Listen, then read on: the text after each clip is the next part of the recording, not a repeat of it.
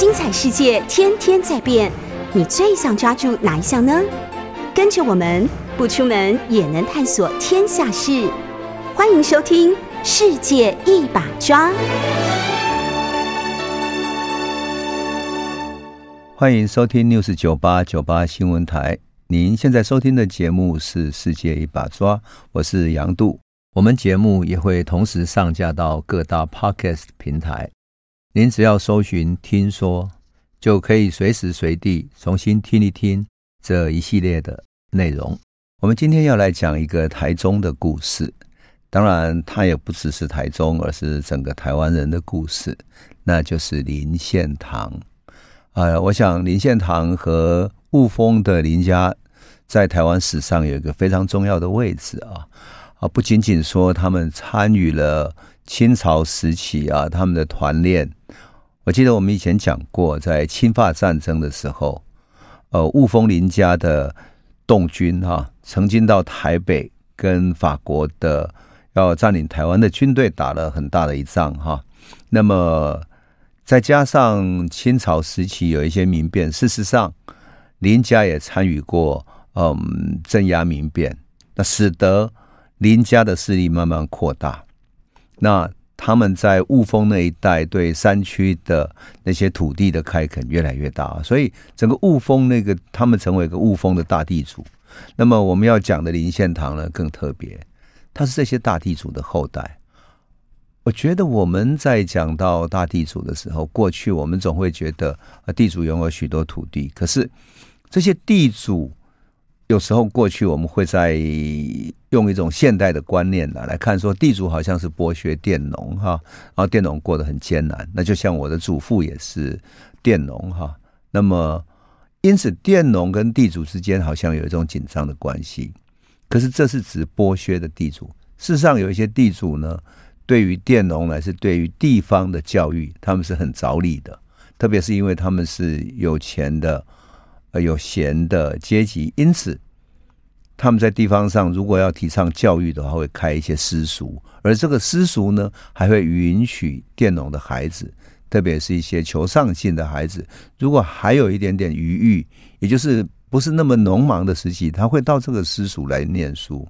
所以很多地主，特别是在大陆也好，台湾也好，这些地主在地方上往往成为教育家。为什么？因为一个地主阶级要做好在地方上的所有关系，也要教育地方上的所有人，才不会产生地方上的民变，或者是有一种嗯阶级的对抗。所以许多这些大的地主阶级在地方上后来都成为大的教育家啊。那包括我在四川的成都也参观过一个叫刘文彩，他就是很典型的大地主。那么地方上有设过小学、中学等等。为地方上做了许许多多的事，那雾峰林家也是一样哈。他们呢早期呃分成丁厝跟 A 厝哈。那么这个丁厝到 A 厝，就是说我们闽南话讲的，因为他的家族很大嘛哈，所以他的房子也盖在北边的叫丁厝，盖在南边的叫做 A 厝这样子哈。那么林献堂出生的时候，其实雾峰林家的家族经历已经慢慢转向了文字啊，所以七岁的时候。他就进入他们家的一个私塾，叫做荣进斋哈。他拜了一位叫何屈庭的呃儒生作为他的老师，教他传统的汉学教育。所以他在儒学的、汉学的、道家的种种的教育里面啊，受过很完整的养成哈。所以他的个性里面有一种温文儒雅的性格，还有特别重视传统的民族文化。十三岁的时候，哈，他的父亲叫林文钦，哈，在清朝的科举里面高中了举人，成为一个文举人。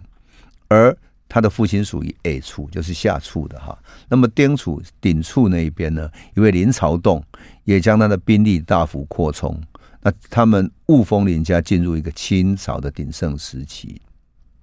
可是，一八九五年，清朝政府在甲午之役大败以后。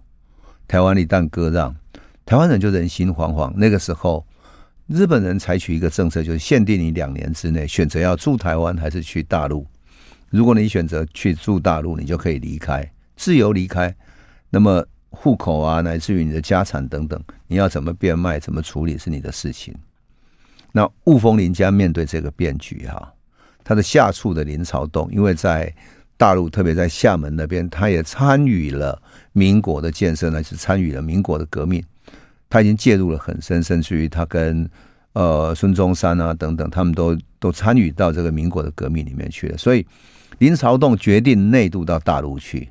但是顶处这边林献堂的家族，就他父亲这一代呢，哈，在他的祖母叫罗太夫人安排底下，就留在台湾坚守他的主业。那另外呢，就是日本人进攻台湾的时候，他家里四十几口人由林献堂来带领，然后他带领家人呢到泉州去避难。这个时候林献堂才几岁？才十五岁，他就被委以家族的重任。知道为什么吗？因为他不只是因为他读书，而且他是家里的长子，这个是非常重要的，你知道吗？在台湾传统的家族脉络里面，无论你年轻或者年小，但是男子，特别是作为长子，对于延续家族的命命脉啊，就要背起那个历史的使命，家族的使命。当然，你像我的话，我小的时候，因为我父母亲他们在做生意，那么有一段时间做的不成功，所以离开家里。结果家里只有我跟我祖母住的时候，那一年我才十四岁，我才十四岁，所以家里很多事情我，我祖母不晓得怎么办。我祖母跟我一起住，那我祖母又是一个很传统的，那我祖父是个佃农啊，所以我祖母跟我祖父两个是指腹为婚。结婚之后，他就在家里操持家事，对外的事务他也不太知道。因此，即使那一年我只有十四岁，可是家里有一些事情，有发生什么事情的时候，我的祖母都会来问我。也就是我们要用这种很传统的台湾人家庭来看待雾峰林家，以及林献堂为什么十五岁的时候就被委以重任，然后带着家族四十几个人到泉州去避难的原因。我记忆很深刻，是因为我小的时候啊，我爸妈都不在家，可是我祖母煮好了饭，他会放在饭桌上，然后叫我来吃饭。可家里没有，就是我跟我弟弟妹妹他们几个啊，我是长子长孙嘛。我祖母会把饭放在桌上之后，叫我们吃饭。完了之后呢，我祖母做了什么事，她站在旁边看。我祖母一直谨守的说，女人是要等着家里的小孩、大人都吃完饭了，男人吃完饭了才能够上桌吃饭，就是这样很传统。我相信雾峰林家也是维持这样一种一种家族传统。那么林献堂就这样，十五岁的时候就要背起了家族的责任。我觉得对于林献堂来讲，这是一个非常早熟的一个催生他早熟的一个经历。到了两年之后，大概一八九七年，也就是能够回到大陆去的，以及住在台湾的那些人啊，内渡的移动的人口都已经落定了之后，林献堂带领他的家人又回到台湾了。隔一年，他就跟彰化的望族叫杨燕然的，他的长女叫杨水心，缔结了姻缘。那事实上，过两年之后，一八九九年，他的父亲林文清就在香港病逝了。所以。林献堂就正式的继承家业，这一年他才不过十九岁而已，所以他整个人生就这样开始了。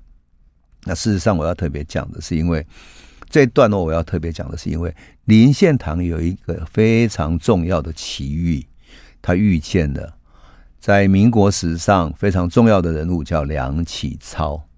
我们都知道，梁启超曾经参与了呃康有为的变法。他希望扶植呃光绪皇帝进行变法改革，乃至于在甲午战争之后啊，他希望能够改造整个清廷的政治制度、法律制度等等，把清廷改造成为一个现代性的国家。因此，他献了许多重大的政策，可是清廷的许多旧的体制啊、旧的利益集团阻挡了他，所以后来当然康有为还有他的学生六君子戊戌六君子。在戊戌变法的过程中，戊戌六君子就被慈禧太后给抓了，后来给杀了。那么光绪皇帝后来也死了，所以整个的戊戌变法的过程失败之后，梁启超就流亡到日本去了。很有意思的是，林献堂到二十七岁的时候，他决定要去看这个更广阔的、辽阔的世界。事实上，他也学会了一些日语，所以他决定到日本去旅行。那一年他才二十七岁，时间在一九零七年。一九零七年，他怀着一种要开阔眼界，乃至于要寻找台湾出路的愿望，希望到日本去拜望一些学者，请教学问，请教台湾未来的出路。他觉得闷在台湾太苦闷了，他看不到未来的出路。而当时呢，梁启超被清朝通缉，然后跑出来之后，跑到哪里呢？正在日本的横横滨。办一份报纸叫《新民丛报》，我想有读过近代史的人对《新民丛报》一定非常熟悉。他提倡新的思路，然后梁启超还有一种特别的是笔锋常带感情，他的笔锋常常带着一种煽动性，表面上看起来在评论的文字里面充满了激情，所以你读到梁启超的文字的时候，你会觉得容容易被他的激情所感动，然后对他有一种认同。梁启超正在办《新民丛报》，但后来呢，因为他的孩子，就是后来跟林徽因结婚的梁思成，这个时候还小，还是个小孩子，还有另外一个孩子叫梁思永，他们陆陆续续出生了。他们住在横滨的空间太小了，所以他就接受了日本华侨侨界的一个朋友的帮助，搬到另外一个华商叫麦少鹏的人他的住处里面去。这个住处位在哪里呢？位在神户，就 Kobe 啊，神户，神户须磨海滨，靠近海滨的一个山庄里面。神户靠海，那它也后面靠着一些山嘛，哈，所以住在靠海边的小山坡上的山庄里面。那个山庄风景非常优美，面海的地方呢，有一大片的松树林。风大的时候，他在家里可以听到松涛的声音。在临着窗户，也可以听到海涛的声音，松涛和海涛互相交汇，仿佛交响曲一样。所以梁启超帮他取了一个名字，叫“双涛园”，就两种松涛加海涛的庄园。那林献堂到横滨去拜访的时候呢，当然他没有遇到梁启超，因为梁启超已经搬走了，到神户去了，所以。他的秘书甘德忠就请当地的一个华侨学校到大同学校，他的校长叫林儒，写了一封介绍信，那准备带到神户去去找当地同文中学的校长叫什么？叫汤觉顿的人，那由他再写一封介绍信去找梁启超。后来的历史啊，当然有一些故事，但是我现在附带一 附带讲一下，横滨现在还是有中华街。其实，在横滨啊、大阪、啊，乃至于日本的长崎、啊、等等，许多地方都有中华街。为什么？因为日本跟中国的交往其实是非常久远的，从呃唐朝开始，一直中间经历过宋朝，乃至于明朝的时候，大航海时代有更深刻的交往，然后许多商业的往来，所以日本的这种中华街里面受到很多的影响。好，那日本有一个叫做长崎的地方，就是最重要的一个交通的口岸，它的中华街那里现在还在卖一种食物，他们叫做什么呢？叫胡咬后嘎低啊。那当地的华侨叫后嘎低，就是现在什么呢？我们吃的挂包，就是挂包里面放一块三层肉或者一个一块那个肥猪肉，就是卤肉哈。然后呢，放在里面。可是日本的挂包只有放卤肉，它不像台湾的挂包里面还要放那个酸菜啦、花生粉啊等等。可是呢，在长崎它变成它最著名的食物。长崎像这样的中华街上面呢，你会看到有两种东西是他们的特色，一个是食物是这个后嘎地，就是像挂包这样的特色；另外一个呢叫做龙马啊，坂本龙马这样，这就是很有意思。好，那么横滨的中华街还是有不少的，呃，大陆当然也有大陆的呃中国人，当然也有台湾人哈。那大同学校现在也还在啊，还有还是在的。有时候大同学校还会从台湾请一些老师去那里教书，教他们正体字的中文。我们回到林献堂哈，林献堂到横滨去找不到梁启超，然后他想说好，他们就告诉他在神户于是中间呢，他就带着他的一些秘书啊等等，就慢慢旅行。中间经过了奈良，奈良现在我们还是常常去旅行嘛，那里不是有很多鹿吗？对不对？很有意思的、很美的一个地方。他们在奈良的旅馆里面，哎。他的秘书甘德忠看到旅馆的住宿名簿里面有什么呢？有《新民丛报》的发行人叫陈履生，还有《新民丛报》的一个专栏作家叫潘博的人，居然也投诉在这里。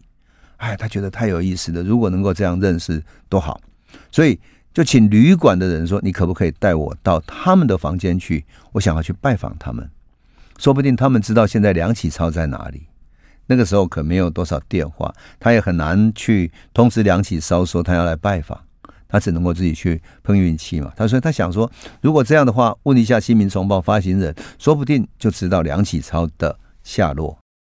但是旅馆的服务生不愿意，然后这个不可以讲出来，然后两边就吵啊吵啊，开始就吵起来。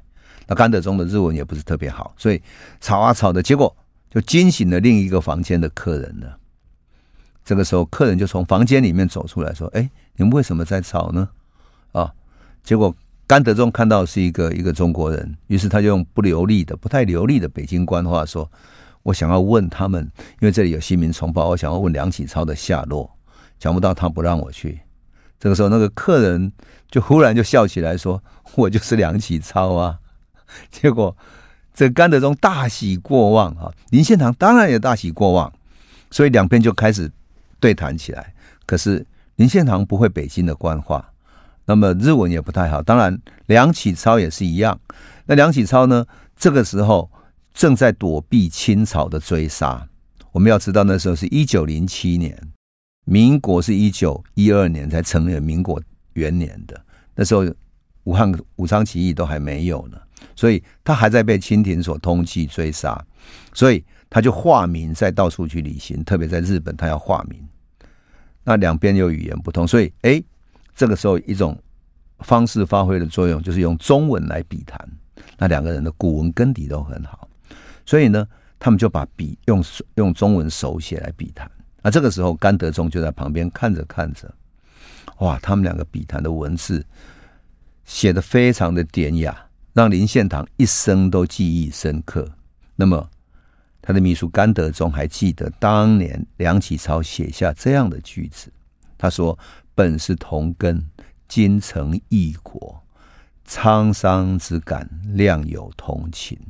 我们是同根的，结果我们现在变成异国，心中充满了沧桑之感。”他说：“谅有同情，就是相信我们有同样的情感，同样的感受，那样的一种深深的情感。”梁启超写今夕之遇，今天晚上的相遇，诚非偶然。于是林献堂就把心里面对于台湾前途的疑惑请教梁启超。林献堂看到了台湾对日本的反抗，可是那些反抗不断被镇压，他看不到出路。即使是各地仍然有零零星星的武装起义，但是都不足以对抗。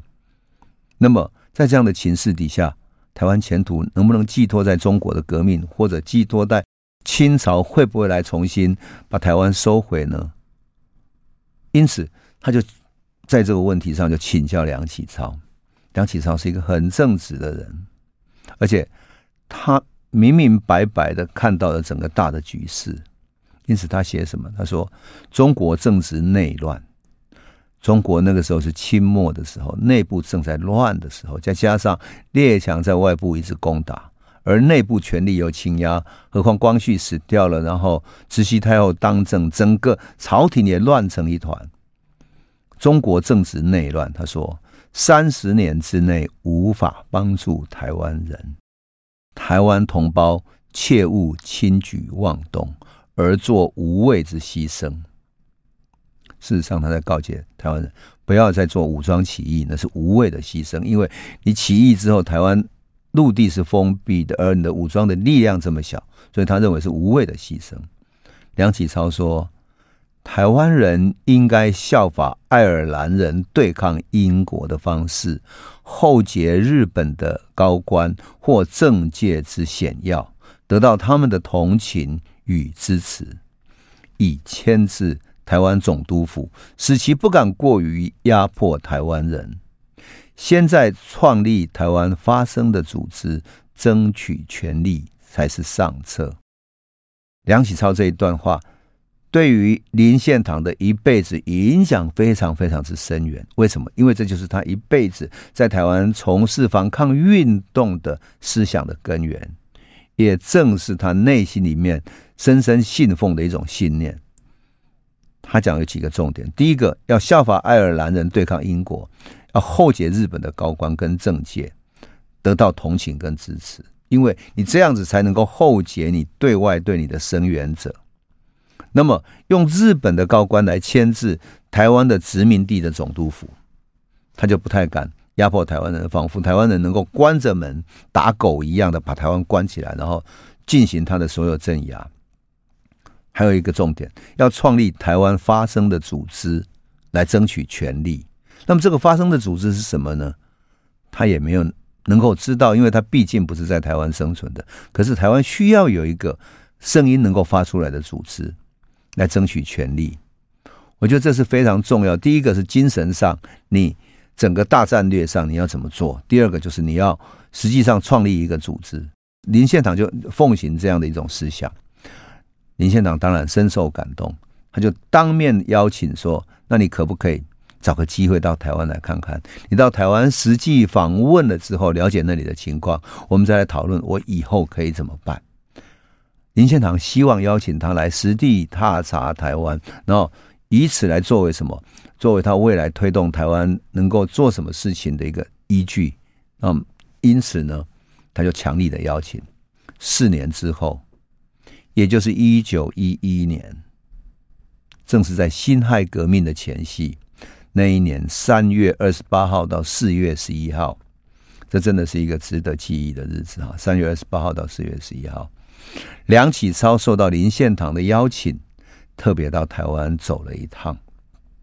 那么他在台湾看到什么？是否留下什么深刻的记忆，或者留下什么样的意见，影响台湾的历史呢？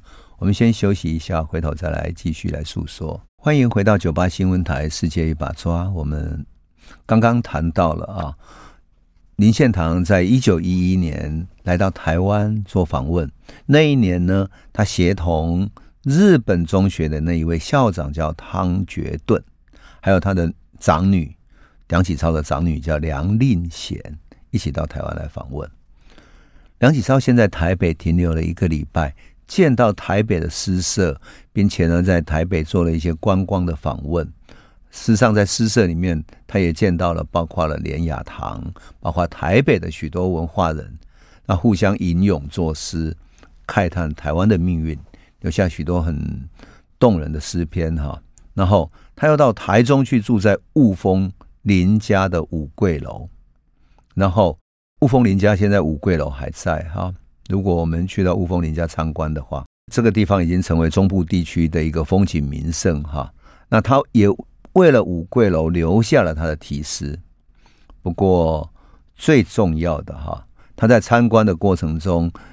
一边跟台湾的文化人见面，然后了解日本统治台湾的各种政策，以及台湾的现实情境，以及当时日本统治台湾的各种手段策略等等，他掌握了台湾的真实面貌了。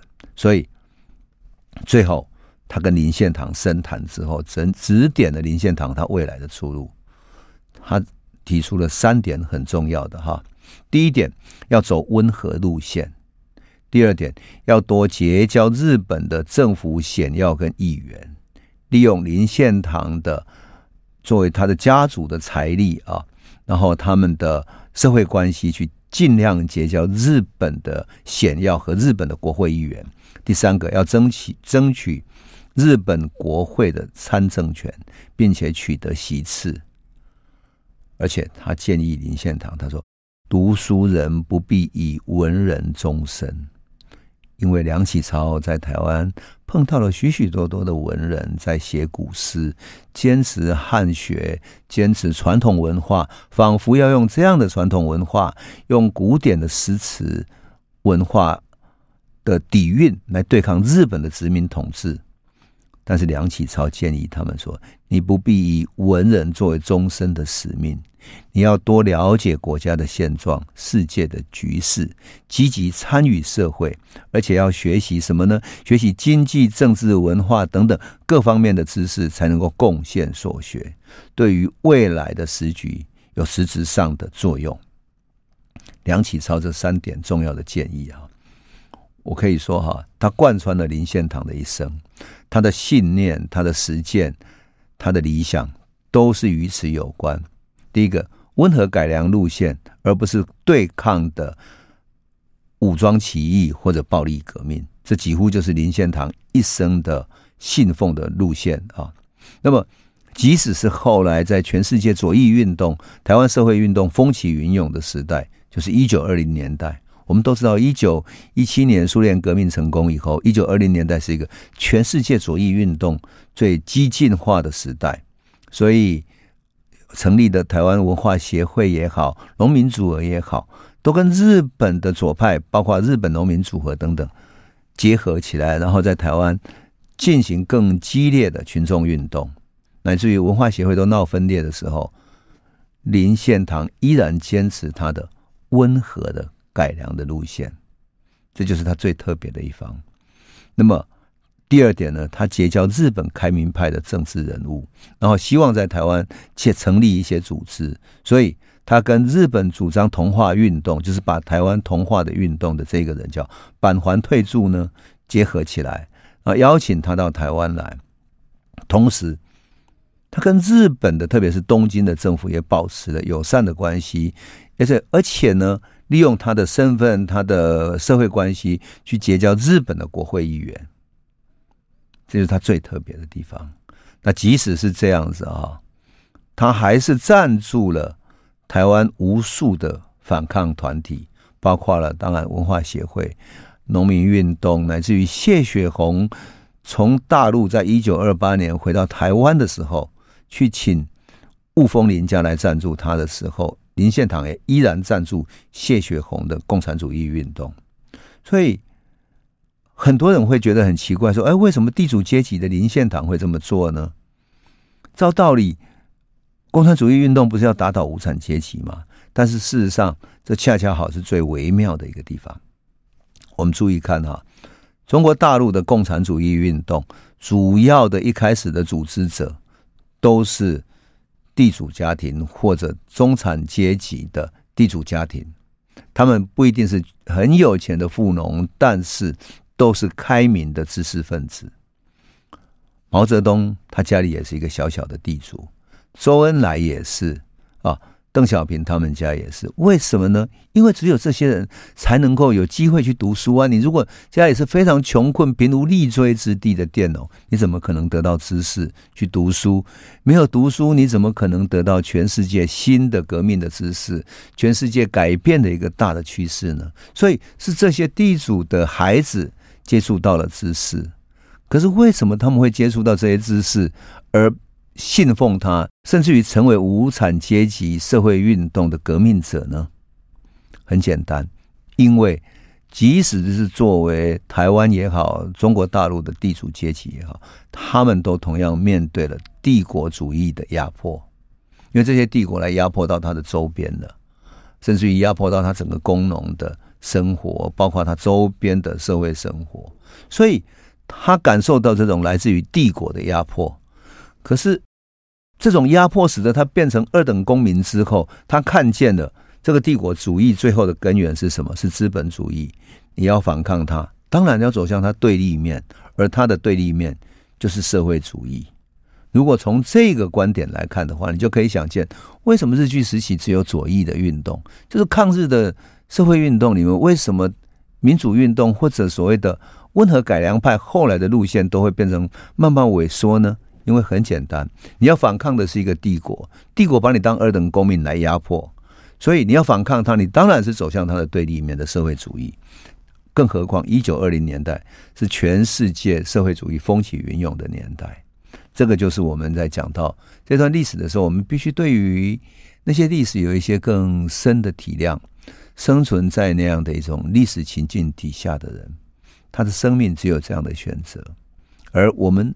生存在现在台湾，我们其实也有这种局限性，我们只能够在有限的条件底下去选择我们自己现在的命运。好，在当年梁启超在来台湾访问的时候，他住在雾峰的五桂楼。很有意思的是，梁启超很喜欢到处去采风。那他呢，到乡下去采风的时候，他居然采风台湾当时老百姓常常唱的一些歌的《吉啊喜》啊，就是竹枝词哈。采访到一些竹枝词，他觉得非常喜欢，他觉得好像什么呢？台湾民间唱的那些竹枝词，好像是《诗经》里面的古风。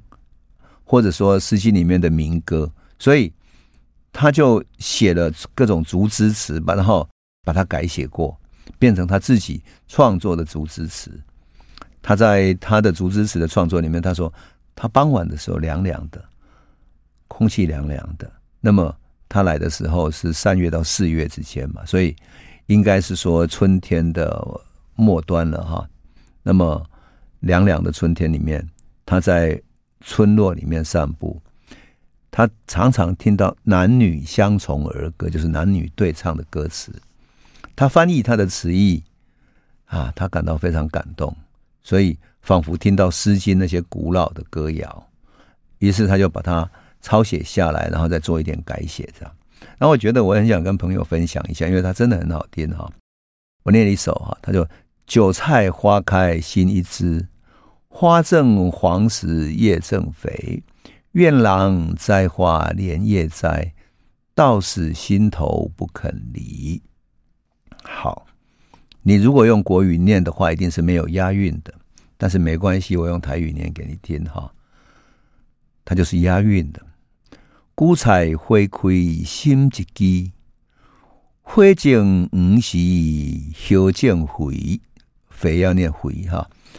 愿龙栽花连夜栽，到死心头不肯离。就是押韵很美哈。好，我再念一首哈。他讲相思树的哈。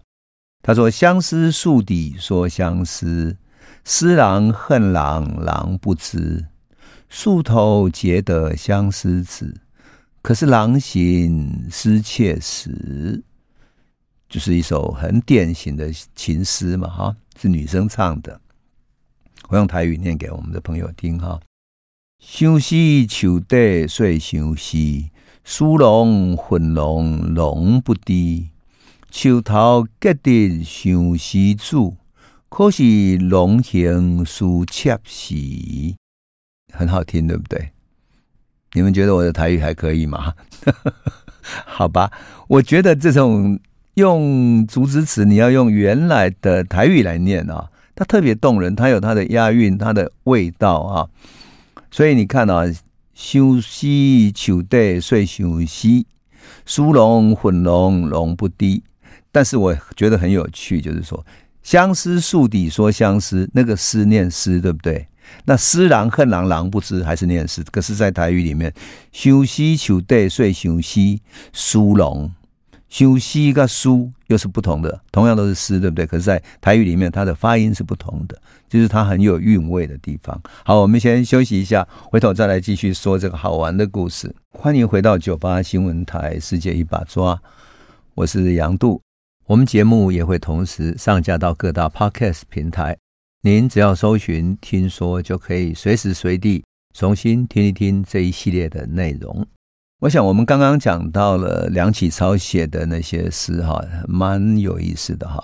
那我觉得很难得可以跟朋友分享一下，用台语来念，因为这种古老的诗词居然会出自于梁启超之手，然后梁启超还为台湾当时的老百姓唱的这些歌谣留下记录，就觉得特别美啊，特别美。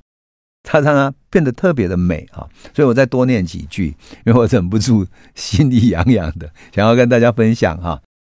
梁启超写的这个竹枝词有一首是这样哈：手握柴刀入柴山，柴心未断做柴攀。郎自薄情出手易，柴枝离树何时还？就是说，一个女子唱歌给她的男人听哈，她说：“这个男子啊，你要入山去砍柴了啊。那么砍柴之后，你会不会很薄情这样子，然后就走走掉了呢？”所以他就说：“狼啊，你握着柴刀要入了柴山之后，你砍树，可是呢，砍柴之后那个柴心还没有断掉哈，那你只好拿来做柴的盘，裁判就是一种呃柴的盘子这样的东西哈。那么狼自薄情出手艺。”你那么薄情，你出手把这个柴砍断了哈。可是柴枝离树何时还？就是柴枝一离开树，什么时候才能还呢？啊，用台语来念哈：手握柴多入茶山，茶心未断做裁判。龙珠薄情出手艺，柴枝离树何时还？对，还蛮动情的哈。然后还有一首很有趣，他这个是讲相思的哈。郎捶大鼓妾打锣，鸡首天西妈祖婆。今生够受相思苦，岂取他生无折磨。就是说，呃，男人在打着大鼓，那女人她的小妾在打着锣啊。就是这个女性啊，因为那个时候女性她不会讲说我是你老婆，她还不算老婆，她只是她的像情人一样。她说小女子，妾是指小女子的意思，不见得是她的小老婆哈，我们要搞清楚。好，然后呢，他觉得他是两个相恋，然后相思苦这样。好，那一起敲鼓、敲锣、打鼓，然后呢，有点像在迎神赛会里面哈，迎接妈祖婆嘛。所以他一起来拜妈祖婆，希望这一生不要受到相思之苦。那么用台语来念哈：龙对大鼓切拍锣，曲手天西妈祖婆。今生够受相思苦，却处他生无寂寞。这就是一首很典型的民间的歌谣哈，呃，觉得很妙这样。当然，梁启超也不是只有写这种小情诗，他还特别写过一首，在为台湾而写的哦，写什么叫《斗六历》，写云林斗六那里的一个日本警察怎么欺负台湾老百姓。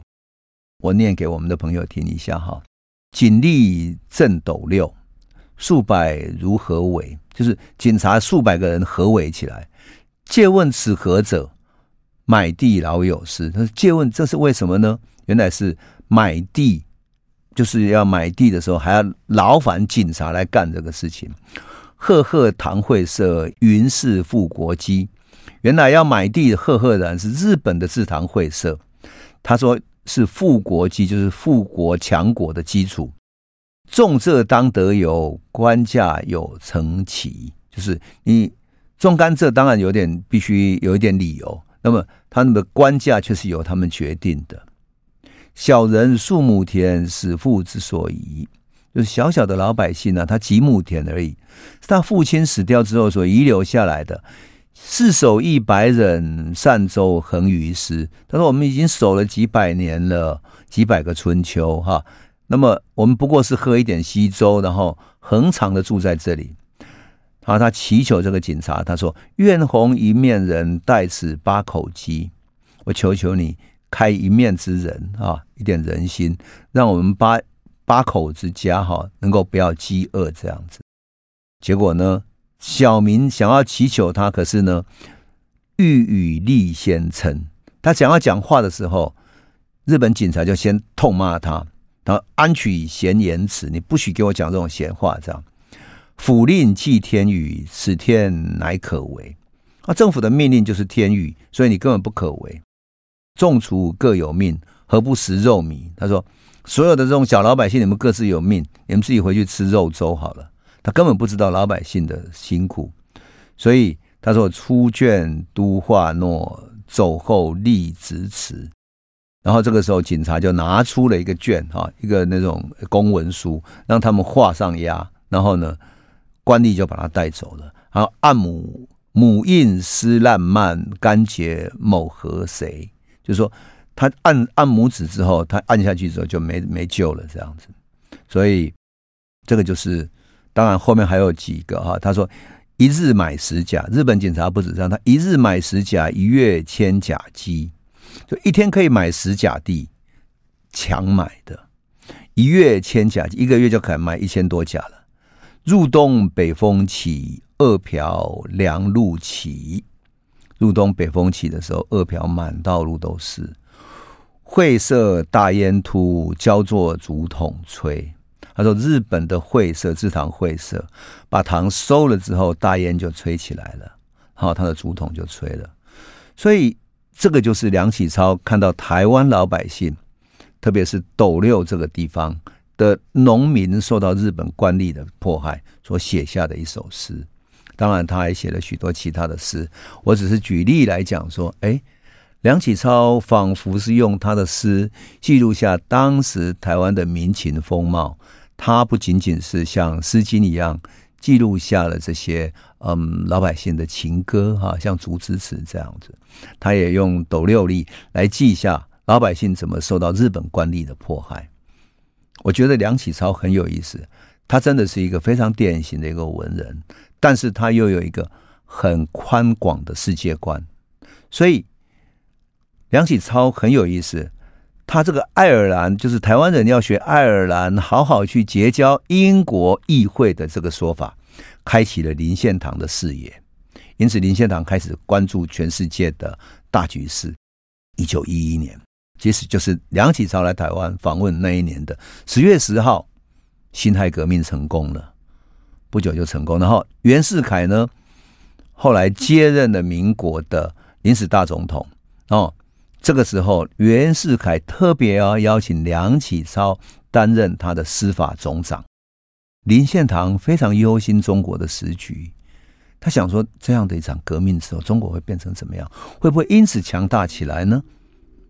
他非常关心，所以他写信给梁启超，然后他还决定特别要坐船先到日本去，然后到北京去看看中国时局到底变成什么样了。他要去拜访梁启超，可是梁启超当时这刚好接任的司法总长，忙成一团，再加上袁世凯一个政权刚刚成立，所以一个现代性的政府怎么建立起来？他要管司法的、管立法的，还有包括财政、军事，还乃至于社会安全等等的所有的事务，他要重新用现代性的观念重新建构起来。所以梁启超不仅是一个司法总长，其实要参与这整个体制的建构。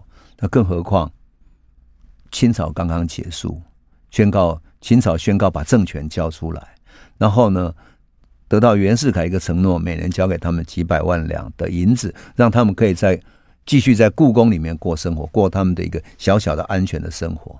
那终于把这个江山交还给汉人。所以袁世凯要重新建构这个时代，多么艰难！